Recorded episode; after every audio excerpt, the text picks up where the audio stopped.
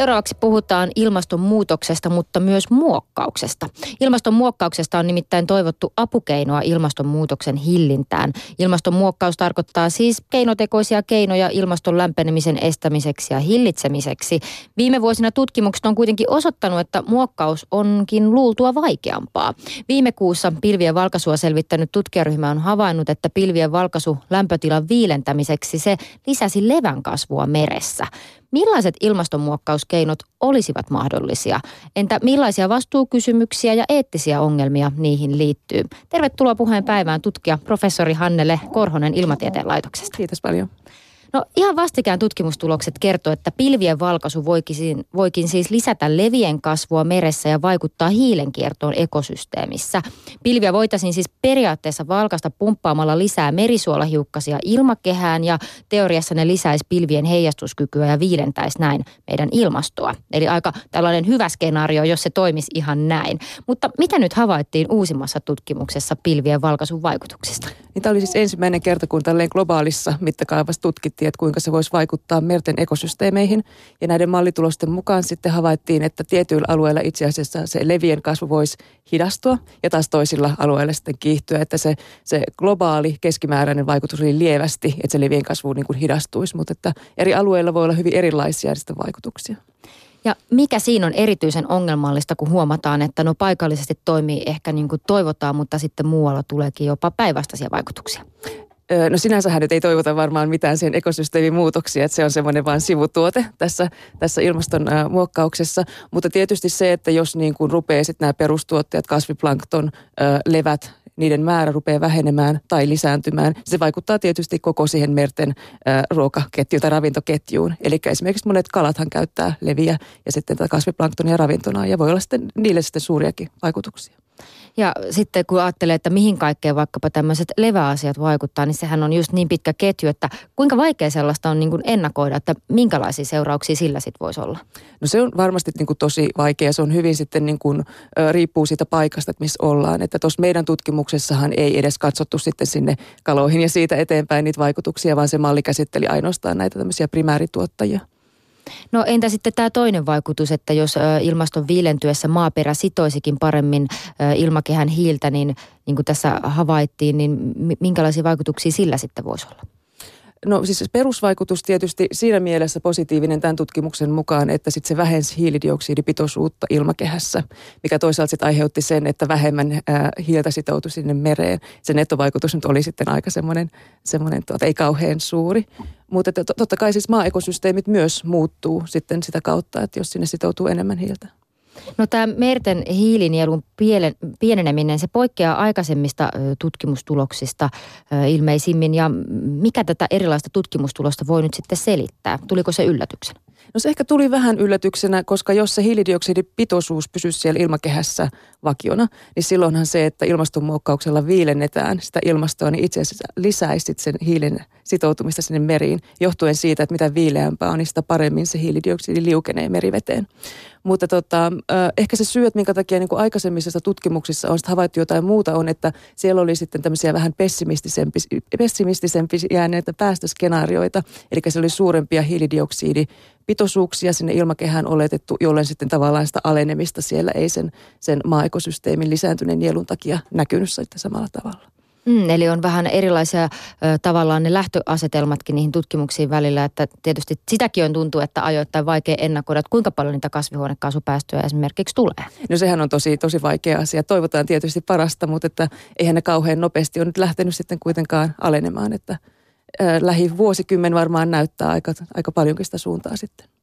Mm, siitä tietysti se on se, mihin jokainen tietysti varmaan omassa toiminnassaan vähäisessä määrin mm. pystyy vaikuttamaan, mutta sitten tietysti on niin kuin isoja toimijoita, isoja toimijoita niin kuin tämä, että usein ilmasto, vaikka näissä ilmastokokouksissa sitten pyritään näihin tavoitteisiin, mutta aika vaikea saada valtioita sitoutumaan ainakaan ihan kaikkia. Niin, no nythän tietysti Pariisin kokous oli aika semmoinen positiivinen tietyssä mielessä, että ne tavoitteet, joita siellä asetettiin, ne on erittäin kunnianhimoisia. Ja tavallaan ne sitoumukset, joita tietysti on annettu sitä ennen sitä kokousta, niin nehän ei riitä tämän kahden asteen, saatikka sitten puolentoista asteen lämpenemisen saavuttamiseen, mutta että on tietysti mahdollista, että varsinkin teknologiset innovaatiot voisit edesauttaa sitä, että voidaan nopeammin siirtyä pois tämmöisestä hiiliintensiivisestä energiantuotannosta. No tämä ilmastonmuokkaus, sehän voidaan karkeasti jakaa kahteen alatyyppiin, eli on tämmöisiä hiilidioksidia sitovia menetelmiä ja sitten näihin, jotka estää auringon valoa tai heijastaa sitä takaisin. Millaisia hiilidioksidia sitovia menetelmiä on tähän mennessä tutkittu? No varmaan se kaikista tutuin on tämmöinen metsittäminen, eli siis metsäthän sitten kasvaessaan sitoo hiilidioksidia niin kuin yhteyttämisen yhteydessä jos sillä haluttaisiin jotain ilmastollista vaikutusta, niin tietysti sitä pitäisi tehdä tosi laajassa mittakaavassa, että ei yhden suomalaisen pellon metsittämisellä nyt kauheasti vaikuteta sitten ilmastonmuutokseen, mutta, mutta tällaista on esitetty. Sitten on ihan erilaisia tekniikoita merten lannottamisesta, eli siis jollakin tietyillä alueilla merissähän on se planktonin ja levien kasvu on kiinni siitä, että siellä ei ole tarpeeksi ravinteita, eli sinne voitaisiin vaikka rautaa sitten kylvää ja sitä kautta saada sitä merten niin kuin hiilinielua isommaksi. Siinä on tietysti nämä samat samat ekosysteemivaikutukset, mistä jo puhuttiinkin, että se on vähän semmoinen pelottava skenaario ehkä. Ja sitten on erilaisia esimerkiksi äh, niin kuin keinopuita, joissa ihan tämmöisten kemiallisten reaktioiden avulla sitten sidottaisiin hiilidioksidia ensin kiinteään muotoon ja sitten poltettaisiin ne ja otettaisiin se hiilidioksidi siitä talteen, dumpattaisiin jonnekin vaikka vanhoihin öljylähteisiin. Joo, nämä keinopuut on aika kiinnostava juttu, miten sellaisia on kehitelty. Minkälaisia kokemuksia niistä on tähän mennessä saatu? No niistä on vasta prototyyppejä valmiina ja se menetelmä on aika energiaintensiivinen, eli nyt on laskettu, että jokaista hiilidioksidikiloa kohti, jota sinne saadaan niin kuin poistettua, niin syntyisi yksi, ää, tai anteeksi, puolikas hiilidioksidikilo, eli tota, ihan vaan sen takia, kun siihen tarvitsee niin paljon energiaa, joka tällä hetkellä tuotetaan fossiilisilla polttoaineilla. Se on myös kallis menetelmä ja ää, ei ole niin kuin tällä hetkellä missään tapauksessa laajen, laajasti yleistettävissä kustannustehokkaaseen hintaan. Mutta tietysti sitäkin kehitellään ja nähdään sitten, että mitä tapahtuu lähivuosikymmeninä. Mm, hinta on varmasti yksi asia, mutta sitten toisaalta näissä, näissä keinoissa, jotka sitten ö, olisi auringonvaloa estäviä tai heijastavia, niin nähdään myös sellaisia ö, eettisiä ongelmia, erilaisia kuvioita, mitä on esimerkiksi mietitty, voisi olla tällaista menetelmää, joka olisi rikkisuihkutus ilmakehään. Lisäksi tulivuoren purkauksia tutkittaessa on havaittu, että kun ilmakehään jää pienhiukkasia, niin sitten ne laski lämpötilaa maan pinnalla.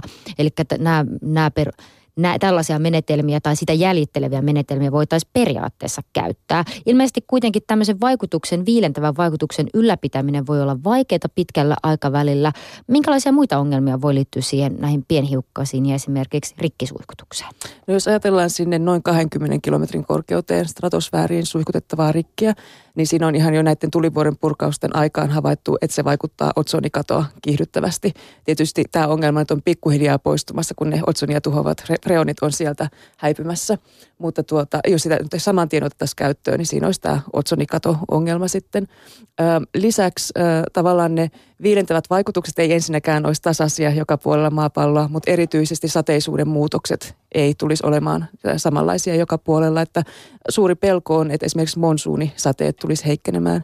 Ja sehän on hyvin tärkeä ruoantuotannon kannalta monissa maissa Aasiassa ja Afrikassa, jossa tietysti on paljon ihmisiä ja valmiiksi aika heikossa asemassa olevia ihmisiä. Mm, ja kun tällä hetkellä jo tiedetään, että on monia maita, joissa kärsitään ihan ennätyskovista, esimerkiksi kuivista kausista, joka siis on yksi syy moniin konflikteihin esimerkiksi kyllä. sitä kautta, että, että ruoanviljely ei enää onnistu ja muuta, niin tähän varmaan liittyy aika isoja eettisiä kysymyksiä. Kyllä, kyllä. Ja se on se alueellisen sateisuuden ennustaminen on vielä ilmastomalleilla aika vaikeaa. Että äh, kaikki ilmastomallit eivät anna niin kuin samoja tuloksia kaikille alueille. Ähm, johtuen siis monista syistä, aika teknisistä syistä ehkä en niihin sitten mene, mutta että, että siihen liittyy epävarmuutta jo sen suhteen, että voidaanko me ennustaa se kuinka hyvin, että mitä missäkin tulee sitten tapahtumaan. No kun tämä ennustaminen ei ole suinkaan yksi oikosta, niin kuinka yksimielisiä tutkijat on näistä erilaisista ilmastonmuokkauskeinoista? Suomessakin sitä Suomen yliopistossa on tutkittu näitä ja on jotenkin ainakin itselleni jäänyt sellainen aika kuitenkin optimistinen kuva siitä, että mm. ilmastonmuokkaus yhtenä keinona voisi olla hyvinkin meidän käytössä. Niin tässä varmaan tutkijat on aika, heillä on erilaisia mielipiteitä siitä, että mä itse olen aika kriittinen sen suhteen, että varsinkaan nämä heijastavuutta lisäävät keinot sitten voisi olla se niin kuin suurin ratkaisu tähän ilmastonmuutokseen johtuen ihan siitä, että me päädyttäisiin aivan uuteen ilmastolliseen tilaan semmoisessa tilanteessa, että meillä olisi entistä voimakkaampi kasvihuoneilmiö, mutta vähemmän sitä auringonsäteilyä, eikä meillä ole mitään kokemusta ihmiskuntana siitä, että mitä tällaisessa ilmastollisessa tilassa tapahtuu, varsinkin niin kuin alueellisen ilmaston kannalta. Että mä pidän sitä aika, aika riskaabelina asiana. Sitten taas nämä, ehkä nämä äh, hiilidioksidia sitovat menetelmät on siinä mielessä ilmastollisesti turvallisempia, että niin kuin ennallistaa sitä, sitä ilmakehän koostumusta.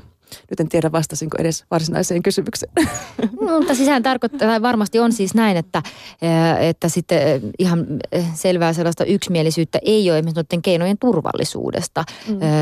Turvallisuudesta, koska nimenomaan tämä, että ei pystytä ihan tarkkaan mallintamaan eikä ennustamaan. Meillä ei kellään ole sellaista, sellaista tulevaisuuden mm. tietoa vielä, että mikä sitten tulisi toimimaan, toimimaan ja mitenkin. Mutta jos me oltaisiin tilanteessa, missä sitten maapallon lämpötila lähenisi sellaisia lukemia, että, että, ei, että lähennytään tilannetta, jossa sitten joudutaan tekemään jotain radikaaleja ratkaisuja, niin voisiko esimerkiksi sellaisessa tilanteessa tämmöinen rikkisuihkutus ilmakehään olla yksi mahdollisuus? No mä itse ajattelen näin, että on aina parempi kuitenkin puuttuu niihin syihin, eli pyrkiä tietysti sitten leikkaamaan niitä kasvihuonekaasupäästöjä, just sen takia, kun ei voida olla varmoja, mitä siitä sitten seuraisi niistä rikkisuihkutuksista. Mutta totta kai, että jos se inhimillisen kärsimyksen määrä sit kasvaa niin suureksi sen lämpenemisen ää, niin kuin edetessä, niin kyllähän silloin erilaisia keinoja varmasti joudutaan harkitsemaan. Mutta ei se ensimmäinen niin kuin vaihtoehto voi olla. Jos meillä olisi esimerkiksi vähemmän auringonvaloa, niin se tuntuu ainakin näin Suomessa asuvana, että e, vielä vähemmän tulisi kuin nyt, niin se tuntuu, että meidän ilmastoon sillä voisi olla varmaan aika arvaamattomia vaikutuksia täällä. Niin, et tietenkään ei puhuta ihan hirvittävän suurista niin kuin sen auringonsäteilyn pienenemisestä. Ei, ei varmaan me itse sitä kauhean helposti edes huomattaisi. Mutta sillä voi olla vaikutusta esimerkiksi kasvien kasvamiseen, eli se muuttaa niin sanotun suoran ja diffuusin säteilyn suhdetta, että et millä tavalla, että minkälaista säteilyä niille kasveille tulee. Öm, ja just niin kuin tämän sateisuuden ja lämpötilan kautta tietysti moniin muihinkin asioihin. Mm, Tämä on varmaan ainakin äh, Jampe tänään tunnustautuu muun muassa teknologia-uskovaiseksi, eli paljon Mä kehitystä asti tapahtuu. Ollut, mutta mm. tässä kohti rupeaa vähän puntti vipattamaan. Hei, mm. tähän kysymys tähän pienhiukkasiin ja tulivuoriin liittyen. Täällä joku kyselee boksissa, että, että olisiko siis maapallon kannalta itse asiassa ihan ok, jos Hekla nyt purkautuisi?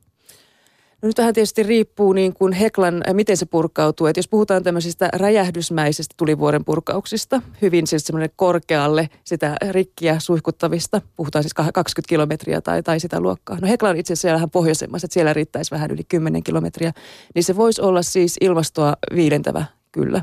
Mutta tietysti jos se jää vähän tämmöiseksi pienemmäksi tulivuoren purkaukseksi, niin kuin viime aikoina on ollut nämä Islannin purkaukset, niin sillä ei ole niin suurta ilmastollista merkitystä, pientä kyllä. Ja ilmeisesti tämä just ei, ei kestä niin kauaa tämä vaikutus. No joo, siis jos stratosfääriin päätyy ne hiukkaset, niin se elinikä on semmoinen vuosi ehkä, varsinkin jos se on tropiikissa nämä purkaukset. Sitten taas tällä pohjoisemmilla alueilla, niin se voi olla vähän lyhyempi se elinikä. Ja sitten kun puhutaan näistä tämmöinen alempaan ilmakehään jäävistä pienhiukkasista, niin se elinaikahan on ihan siis päiviä tai viikko, siis tätä kertaluokkaa, että se on aika lyhyt aika. Niin ja jos sitten näin lyhyen aikaa jo esimerkiksi se ilmasto pysyy viileämpänä, niin silloinhan sillä varmaan ei pidemmän aikavälin vaikutuksia samalla tavalla kyllä saada aikaan. No ei tietenkään joo, ja se on hyvin vaikea tietysti todentaakin sitten siinä vaiheessa, kun se on noin lyhyt se, se vaikutus. Mutta... mutta eikö historiassa Vesuvius tehnyt aika niin kuin vuosiksi jotakin ilmakehällä? Nyt täytyy sanoa, että tämä paljon klimatologia ei ole mun, mun ala, mutta kyllähän sieltä oli, on niin ollut suuria ö, mm. purkauksia aiemminkin. Mutta se niiden vaikutus ei nyt ole kuitenkaan niin kuin kovin montaa vuotta. Se voi olla joitakin vuosia. Okay. Tai tietysti, jos ne purkaukset on niin kuin pitkäikäisiä, että se kestää pitkään, niin sitten se tilanne voi olla toinen. No mikä on tällä hetkellä juridinen tilanne tässä ilmastonmuokkauksessa, että jos ajatellaan, että mikä olisi mahdollista, tieteellistä tutkimusta varten tietenkin saa tehdä, mutta entä muuten, voisiko valtiot lähteä tuosta noin vaan muokkailemaan ja olla vähän välittämättä siitä, että vaikka meillä sataisi nyt enemmän ja sitten Intiassa ei ollenkaan?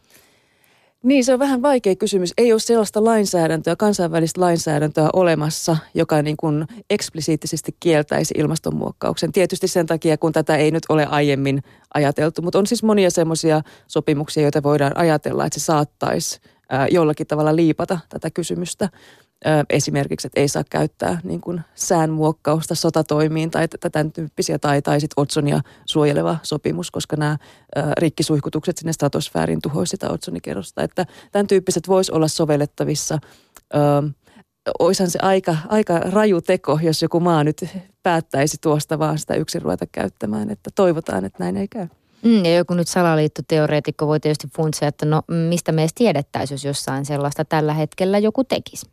No kyllähän tietysti esimerkiksi satelliiteista näkyy, että jos olisi erittäin suuria hiukkaspitoisuuksia niin kuin yhtäkkiä ilmenisi jollekin alueelle. Että kyllähän esimerkiksi nämä räjähdysmäiset turivuoren purkaukset, niin kuin vaikka se Pinatubo silloin vuonna 1991, joka on viimeisin tällainen, niin josta nähtiin siis, että se alensi sitä maapallon lämpötilaa, niin kyllähän se näkyy ihan selvästi satelliiteista mm. se, se pienhiukkaspeitto. Niin, on niin kuitenkin massiivisia määriä. Kyllä, kyllä. Mutta tietysti jos yksittäistä pilveä nyt sitten ruvettaisiin muokkaamaan, niin sitä, se on kyllä tietysti vaikeampi sitten – mutta se, se vaikutus paljon pienempi ja paikallisempi silloin. Ja eikö esimerkiksi tämmöistä rikkisuihkutusta tällä hetkellä saattaisi estää se, että näillä rikkipäästöillä tai tämmöisillä rikki, näillä on kuitenkin sellainen rajoitus tai on semmoisia kansainvälisiä niin kuin rajoja, että kuinka paljon niitä saa, sitä saa päästää tuonne ilmakehään. Mm. Niin, onko se sitten suoraan sovellettavissa tähän, tähän tuota, kyseiseen tapaukseen, vaikka ne usein hyvin spesifejä. Siis sillain esimerkiksi laiva polttoaineessa saa olla tämän verran rikkiä tai jotain muuta. Että mä en ole tietysti lakinainen, että en osaa sillain suoraan siihen ottaa kantaa. No tällä hetkellä kuitenkin erilaisia ilmastonmuokkausmahdollisuuksia selvitellään ahkerasti. Kuinka suurta on tämä kiinnostus tähän tutkimukseen tällä hetkellä? No kyllä se on tietysti ollut niin kuin nousemaan päin, että alkoi tavallaan joskus noin kymmenisen vuotta sitten, kun ruvettiin näitä mietiskelemään. Eli aika nuorta siis siinä Kyllä, mielessä. kyllä. Tai on näitä niin kuin pohdittu näitä asioita aiemmin, mutta äm, silloin tämmöinen Paul Crutzen, joka on kemian nobelisti tähän otsonikatoon liittyen, niin hän otti tämän asian esille ja hänellä oli niin paljon arvovaltaa, että tavallaan sitten ehkä sitten lähti tämä keskustelu vähän laajemmin. Äm, kyllä se on niin kuin kasvanut se tutkimus, se, että kuinka suuri osa sitten esimerkiksi tutkijoista tutkii sitä sen takia, että, että haluttaisiin käyttää näitä menetelmiä ja kuinka moni on niin kuin minä ää, siitä tässä tutkimuksessa mukana sen takia, että, että haluaa niin kuin vähän miettiä, että minkälaisia sivuvaikutuksia ja ongelmia niistä voisi olla, että ihan sokeena lähdetään nyt mitään ruiskuttamaan ilmakehää, niin se on sitten toinen juttu. Mä luulen, että siellä on aika paljon tätä skeptismiä kuitenkin, että, että ei kauhean moni ole mikään ilmastonmuokkauksen advokaatti. Ja tietysti ne on pitkän aikavälin tutkimuksia, mitä täytyy tehdä, että ei voi, se ei niin kuin että meillä todennäköisesti ensi vuonna ei ole niin kuin radikaalisti enemmän tietoa kuin vaikka tänä vuonna. No niin, vai? yleensä näin se menee kyllä. Mm, minkälaisella aikavälillä itse ajattelet, että näistä voitaisiin saada jotain sellaisia esimerkiksi metodeja käyttöön, jotka olisi jollain tapaa sitten turvallisia näiden tällä hetkellä tiedossa olevien esimerkiksi hiilidioksidia syövien lisäksi? niin jos ajatellaan heijastavia menetelmiä, niin tuota, Tämä rikkisuihkutukset ehkä on sellainen, että siihen varmaan teknologia olisi aika valmiina. Ja että jos sitä haluttaisiin ruveta käyttämään, niin se varmaan saataisiin ehkä kymmenen vuoden aikavälillä. Tämä on ihan mun tämmöinen oma arvio. Öm, taas mitä tulee sitten näiden pilvien valkaisuun vaikka, niin siihen liittyy kyllä niin paljon ihan tämmöistä perustieteellistä epävarmuutta niiden pienhiukkasten ja sitten niiden pilvien niin kuin vuorovaikutuksesta, että en ehkä näe, että sitä ruvettaisiin ihan kauhean suuressa mittakaavassa niin lyhyellä aikavälillä toteuttamaan. Entä sitten rahoituspuoli? Ihan ilmasta tietenkään tällaisten asioiden tutkiminen ei ole. Ja niin kuin mainitsitkin tuossa, niin noin puutkaan, tuommoiset keinopuut esimerkiksi, mm. ei ole mitään kauhean ö, kustannustehokkaita välttämättä. Minkälaisia rahoitu- rahoitusmahdollisuuksia tälle tutkimukselle tällä hetkellä on? No tutkimukselle äh, riippuu varmaan maasta. Äh, Suomessa tietysti voi hakea kilpailtua tutkimusrahoitusta kuin niin, mihin tahansa tuota, tutkimusaiheeseen. Täällä nyt ei ole Suomessa ollut sellaisia erikseen tähän aihepiiriin liittyviä suunnattuja hakuja. Niitä on ollut kyllä maailmalla sitten muissa maissa, että e, se vähän vaihtelee niin kuin kaikessa, kaikessa tutkimuspuolessa. Mm, niin esimerkiksi Yhdysvallat taitaa olla sellainen maa, jossa tätä on ollut niin kuin suurta kiinnostusta mm. ilmastonmuokkaukseen. Tietysti heillä aika isot, isot noi päästötkin mm. on. Niin ja resurssit tietysti, tutkimusresurssit on aika isot, että, että siinä mielessä. Mm, ja voisi ajatella, että kiinnostaa niin kuin sellaisissa maissa, missä vaikka paljon avaruustutkimusta tehdään, niin myös sitten tällaisen niin kuin kuitenkin se tulee aika lähelle nuo ilmakehän tutkimuksetkin. Niin, no kyllä joo. Ja sitten paljon, missä on pienhiukkastutkimusta niin, ja ilmastotutkimusta ylipäänsä, ilmastonmallinnustutkimusta, niin se on kuitenkin ilmastomallit se keino, millä tällä hetkellä sitten tutkitaan näitä asioita, että ei, ei tehdä tämmöisiä kokeita tuolla ilmakehässä, että sinne käytäisiin ruikkimassa jonkunnäköisiä aineita. Niin siinä mielessä monet tämmöiset maat, joissa on niin kuin voimakas tämmöinen ilmastonmallinnuspanostus, niin ne on sitten lähtenyt tähänkin tutkimukseen mukaan yksittäisten ihmisten näkökulmasta, niin, niin me voidaan tätä omaa hiilijalanjälkeämme laskeskella ja tämmöisellä teolla vaikuttaa tässä hommassa. Ja tähän oikeastaan liittyy se yksi e, ehdotus siitä, joka kuulostaa myöskin pikkusen hassulta, että yksittäinen ihminen voisi vaikuttaa siihen, jos kaikki katot maalattaisiin valkeiksi hmm. tämän maapallon taloista. Onko se totta, että semmoisella olisi niin paljon vaikutusta, että, että se voisi vaikuttaa lämpötilaan? No siis sehän lisäisi kyllä heijastavuutta, eli vaaleat pinnathan heijastaa sitä auringonvaloa takaisin avaruuteen. Tätähän käytetään monissa ö, niin kuin lämpimissä maissa ihan sen takia, että se niin kuin, ne talot pysyy viileämpänä. Se on vähän tämmöinen kustannussäästökysymys siellä. Tietysti se niin kuin maapallon pinta-alasta niin pieni osa on rakennettua äh, niin kuin, et, et, et, vaikka kaikki tiet ja sitten nuo katot maalattaisiin valkoiseksi, niin sillä ei ihan varmaan hirvittävän suurta vaikutusta olisi, mutta ehkä, ehkä pientä ja varsinkin niin kuin paikallisesti tietysti se voi olla ihan fiksukin asia just tämän mm. niin kuin viilentävän vaikutuksen takia. Mutta tämä on vähän semmoinen asia, missä niin kuin me tämmöiset peruskuluttajat, niin olemme vähän niin kuin tieteen ja teknologia ja tieden miesten niin varassa. Kyllä näin se mm. valitettavasti on. Mm, ja jos katot on pieni, tai ihmisten ja rakennusten katot on sellainen niin kuin pieni pinta-ala, niin toisaalta sitten aavikoillahan on myös ehdotettu myös, että voitaisiin laittaa, onko sinne sitten peilejä vai vaaleita pintoja mieluummin. Niin varmaan jotain vaaleita pintoja erilaisista muoveista esimerkiksi on puhuttu. Siinä on tuota, tutkimukset osoittanut, että se luultavasti on erittäin huono idea, että äh, kun se olisi niin paikallinen sit se vaikutus, että se olisi niin kuin Saharassa ja Kopin autiomaassa, siis yksittäisissä paikoissa, niin se luultavasti aiheuttaisi hyvin voimakkaasta viilentämistä sitten tietyillä alueilla ja taas ei paljon mitään jollakin muilla ja tästä vaikuttaisi tähän äh, niin kuin veden kiertoon ja sateisuuteen erittäin negatiivisesti. Et mä luulen, että siitä ei kauheasti enää puhuta tällä hetkellä mm, menetelmänä. Ja varmasti siitä, jos siitä on enemmän, alkaa olla enemmän haittaa kuin hyötyä, niin tietenkin jo kukaan sitten sellaista ei lähde varmastikaan sitten sen enempää tukemaan. Kyllä. No miten itse arvelet Hannele Korhonen, onko todennäköistä, että johonkin paniikkiratkaisuun saatetaan jossain vaiheessa joutua vai uskotko, että tässä vielä vuosien varrella ehkä sen verran vähenee päästöt tai, tai tulee jotain sellaisia ratkaisuja eteen, jotka sitten on turvallisia ja pitkällä aikavälillä kestäviä? No mä oon sillain perusluonteelta optimisti, että mä haluaisin uskoa, että ihmiskunta nyt ottaa itseään niskasta kiinni ja rupeaa vähentämään niitä päästöjä kunnolla. Ää, tietysti pitää se muistaa, että silloin kun puhutaan näistä kahden asteen tavoitteista tai varsinkin puolentoista asteen mm. tavoitteista, niin ää, tämänhetkisen tietämyksen mukaan niihin ei ainakaan helpolla päästä ja missään tapauksessa ei puolentoista asteeseen päästä ilman, että sitä hiilidioksidia poistettaisiin sieltä ilmakehästä tavalla tai toisella. Eli voi olla ja luultavasti onkin, että näitä hiilidioksidia poistavia teknologioita kyllä otetaan käyttöön sitä mukaan, kun niitä sitten toivottavasti tuleekin sitten kustannustehokkaasti saataville. Mm, tämä on tietysti aihe, johon moni on varmaan törmännyt uutisia lukiessa, katsoessa, kun puhutaan siitä, että tänä vuonna on koko ajan on vain joka kuukaudessa tyyppisesti uusi lämpöennätys, mm. niin kyllä se varmaan herättää huolta ihan tavallisessakin kuluttajassa, että mitä tässä nyt sitten pitäisi tehdä. Mua kiinnostaa tämä, kun puhutaan tästä teknologi- teknologiasta ja siitä, että minkälaisia dominovaikutuksia asioilla voi tehdä, niin tuossa kerrotkin Silja, että tätä ö, lämpötilaa ja näitä asioita voidaan jakaa kahdella eri tavalla. Mä ajattelin itse niin, niin kuin tällä ei peruslähtökohtana, että on vaikuttamista tähän niin kuin meidän biosfääriin suoraan tai sitten laittaa avaruuteen vaikka niitä peilejä tai mitä ne oli, tämmöisiä varjostimia. Että et tämmöinen teknologia, joka tulee ikään kuin ulkopuolelle – tätä maapalloa, niin se voidaan myöskin rakentaa, mutta se voidaan myöskin purkaa. Että jollain tavalla se tuntuu vähän niin kuin, ö, ei niin ahdistavalta ratkaisulta kuin se, että lähdetään yhtäkkiä tekemään semmoisia asioita, joiden todellakaan loppuvaikutuksia ei voida tietää. Niin toisaalta siis kyllähän nämäkin, nämä avaruuspeilit, nämä vähentäisi samalla tavalla sitä auringon äh, säteilyä, mikä maanpinnalle tulee. Että sillä voisi mm. olla samoja vaikutuksia esimerkiksi sateisuuteen ja sitä kautta ekosysteemiin. Mutta se voidaan purkaa. No voidaan, joo. Mutta voidaan, voidaan rakentaa. Mutta voidaanhan tietysti niin kuin... Äh, tämmöiset pilven valkaisukin lopettaa ja silloin tavallaan se vaikutus lakkaa sitten viikon päästä. Tai jos me suihkutetaan sinne stratosfääriin sitä rikkiä, niin se sitten se vaikutus, jos me lopetetaan, niin se loppuu noin vuoden päästä. Et mä itse pelkään ihan hirveästi näitä ajatuksia siitä, että tuonne avaruuteen laitetaan peiliä, koska nehän laitetaan siis miljoonien kilometrien päähän. Jos mm. siellä joku asia menee pieleen, niin se ei ole mitenkään helppo eikä halpa operaatio sitten sitä purkaa. Eli tiedemiehen pelko on niin kuin täysin päinvastainen kuin kadun se on hyvä tietää. niin ja varmaan jos lähdetään monilla miljardeilla sijoittamaan rahaa johonkin, niin se, että joku sitten lähtisi pyörtämään uudestaan sijoittamaan ne miljardit johon purkuoperaatioon, niin sekin on varmaan aika sellainen. Se on jäätävä tuon sähkömiehen parkkiin ja päivystämään sinne, että mm. pidetäänkö peilejä päällä vai pannaanko suppuun. Niin, tässä, tässä voi tulla monen, monenlaisia yllätyksiä eteen ja sitten kuinka moni haluaa olla ehkä se koekkaani, niin, niin sekin on varmaan semmoinen aika iso eettinen pulma, jonka edessä ollaan, että miten näitä sitten testataan. Kyllä.